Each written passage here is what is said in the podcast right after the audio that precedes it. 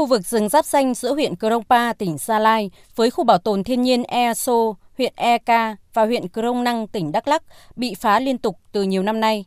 Và đến tháng 3 vừa qua, cơ quan chức năng tỉnh Gia Lai tiếp tục ghi nhận rừng bị phá nghiêm trọng. Tại hiện trường thuộc tiểu khu 1432, lâm phần Ban Quản lý rừng phòng hộ Nam Sông Ba tỉnh Gia Lai, 119 cây gỗ lớn có giá trị cao như bằng lăng, lim, sẹt, xoan, ngát, cưa nia đã bị cưa hạ. Phần lớn đã được xẻ hộp, đo được 42 mét khối. Tuy nhiên, theo ông Trương Quốc Dụng, hạt trưởng hạt kiểm lâm huyện Krongpa, đây là hậu quả của việc lâm tặc lợi dụng cách ly phòng chống COVID-19. Cuối tháng 1 à, đến cái cuối tháng 2 trên địa bàn Krongpa là xảy ra dịch Covid, địa phương là thực hiện cái việc giãn cách cái lực lượng mà bảo vệ rừng là cũng à, thiếu. Trước hết thì về trách nhiệm thì chủ rừng chịu trách nhiệm. Đây không phải lần đầu tiên khu vực rừng giáp danh này bị xâm hại. Trong 5 tháng đầu năm 2020, cũng tại đây, lực lượng chức năng phát hiện 4 vụ khai thác gỗ trái phép tại các tiểu khu 1430, 1432. Điển hình vào ngày 13 và 14 tháng 4 năm 2020, vẫn tại tiểu khu 1432, có 52 cây gỗ có đường kính từ 12 cm đến nửa mét bị chặt hạ trái phép. Phần lớn gỗ đã được đưa ra khỏi rừng. Theo ông Hoàng Thi Thơ, trưởng ban quản lý rừng phòng hộ Nam Sông Ba, đơn vị chủ rừng, thì việc khó quản lý khu vực rừng giáp danh là bởi nhiều lý do như nhân lực quá ít, diện tích rừng lớn và đường quá xa. Quản lý một người bình quân là khoảng ờ, 1 đến 2 tiểu khu trên dưới 1.500 hecta thì rất là rộng, trải dài trên 5 xã Ờ, khu vực giáp ranh với tỉnh Đắk Lắk ờ, kéo dài đến ờ, 36 km và giáp ranh với Ayunpa 30 km. Khu vực từ cái trụ sở đến cái khu vực giáp ranh này là gần nhất cũng là 5 60 km và cái hệ thống trạm trại thì chưa đủ. Lực lượng bảo vệ rừng cũng chưa có cái nơi ăn ở cho nó ổn định. Cùng với huyện Krongpa thì khu vực rừng giáp danh giữa huyện Mang Giang với một số huyện khác cũng bị phá không chỉ một lần – cá biệt khu vực rừng ở làng Đê Toác, xã Con Chiêng, huyện Mang Giang, sắp danh với huyện Công Trờ Rò. Dù có hai chốt bảo vệ, nhưng rừng vẫn bị phá vào tháng 10 năm 2020.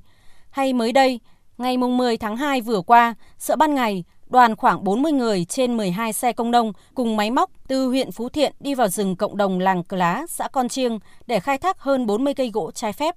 Ông Võ Đình Huy, Chủ tịch Ủy ban nhân dân xã Con Chiêng, huyện Mang Giang cho rằng việc bảo vệ rừng giáp danh luôn là vấn đề nan giải. Cái vùng giáp ranh nó rất là rộng, đối tượng rất là đông mà cái phương tiện cũng rất là nhiều nếu không phát hiện kịp thời thì nguy cơ mà rất là gây tổn hại cho cái, cái khu vực rừng mà giao cho cộng đồng quản lý. Trong 3 tháng đầu năm 2021, cơ quan kiểm lâm của tỉnh Gia Lai ghi nhận 96 vụ khai thác gỗ trái phép. Như vậy, trung bình mỗi ngày, lực lượng chức năng ghi nhận một vụ phá rừng.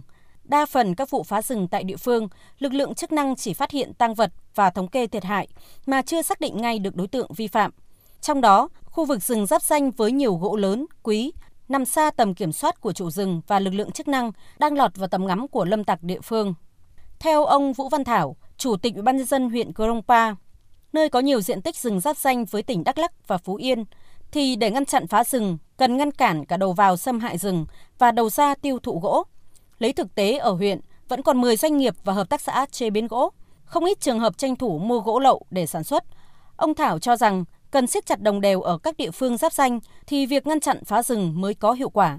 Ba huyện Krông Ba, Eka, Krông Năng có bí thư, có chủ tịch, có trưởng công an, có hạt trưởng các huyện à, và họp thì nhiều rồi họp để thống nhất phương pháp hiệu quả vẫn không cao. Bây giờ là thì phương pháp thống nhất là thông tin cho nhau. Mặc khi phát hiện vụ việc đó thì bố trí lực lượng dàn xếp không thở lâm tặc, đưa gỗ ra khỏi rừng và khi phát hiện rừng, bị phá bốn lực lượng thì cùng nhau để tập trung xử lý. À, ông Cờ Rông Ba mà ông chống quyết liệt mà ông Cờ Rông Năng không chống hoặc là lơ là thì hiệu quả vẫn không cao.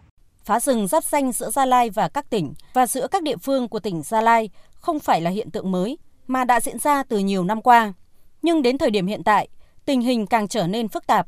Lý do thiếu phối hợp hoặc phối hợp không hiệu quả dường như vẫn là lý do chính đáng để các địa phương ở Gia Lai bao biện cho việc mất rừng.